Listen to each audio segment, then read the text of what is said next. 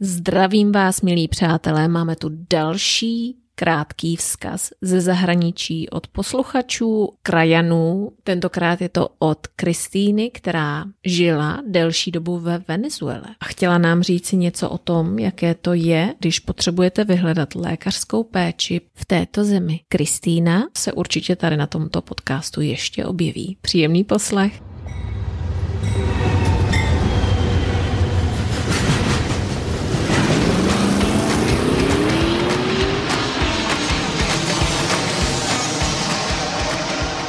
Dobrý den, mé jméno je Kristina Hoduláková a chtěla bych vám přiblížit situaci ve Venezuele, eh, kde jsem mohla strávit eh, nějaká léta. Tak eh, zda bych doporučila, či nedoporučila jet do Venezuely, tak já si myslím, že do Venezuely se právě chystají takový ty dobrodružnější povahy. Do Venezuely určitě jede někdo zcestovalý, takže pokud člověk hodně cestuje, tak normálně cestuje že jo, s cestovním pojištěním, které samozřejmě ušetří v případě nějakého zranění spoustu peněz.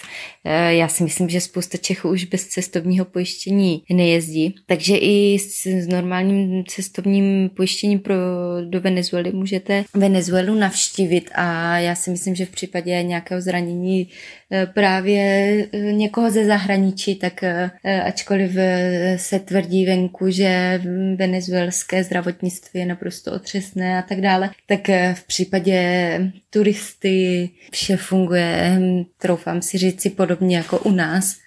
Eh, samozřejmě všichni ti, kteří vás ošetřují, tak vědí, že eh, vaše pojišťovna za veškeré tyto služby zaplatí. Pro nás je to takhle normální. Nicméně pro, li, pro lidi z Venezuely, tak jejich eh, pojištění, které mají nějaké to státní, tak to pokrývá tak možná, že chodí doktorky po domech, kontroluje děti, očkování, očkuje a tak dále. Eh, nicméně nepokryje vám to třeba zubaře, či, či v případě nějaké vážné zlomení nějakou operaci, nebo jo a v, už v té státní službě už vám tam potom začnou říkat, kolik by vás to stálo a teď těm eh, samozřejmě ti lidi tam buď prostě si to nechají srůst tak, jak to mají a nějak to rozchodí, tak je tam spousta, co takhle kulhají a tak dále většinou zuby taky, že jo, tak eh, na nohy nemají většinou ta, eh, ta chudá vrstva, takže a ta vyšší vrstva, tak ty už mají třeba, a ta vysoká vrstva, tak ty mají pojištění ze Spojených států, které pojistí e, i tam ve Venezuele, takže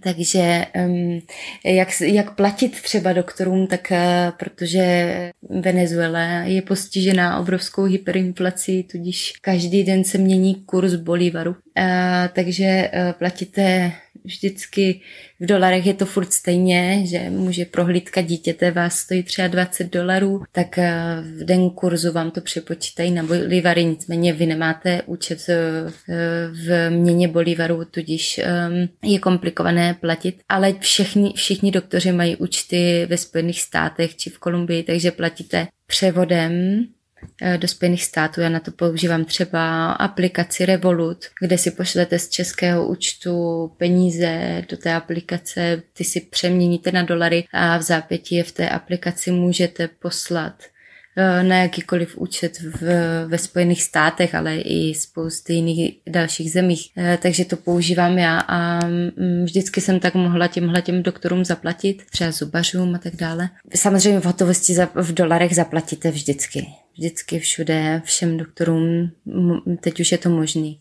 Když jsem tam byla ještě v roce 2017, tak eh, dolary jakoby v širší společnosti ještě nepřijímali, ale teď už samozřejmě ano. Takže jestli chcete vědět více o Venezuele, tak se budeme moc těšit a mějte se krásně. Naschledanou. Pomozme si navzájem. Nahrajte vaše osobní tipy, doporučení, varování nebo nějakou humornou historku ze života ve vaší zemi.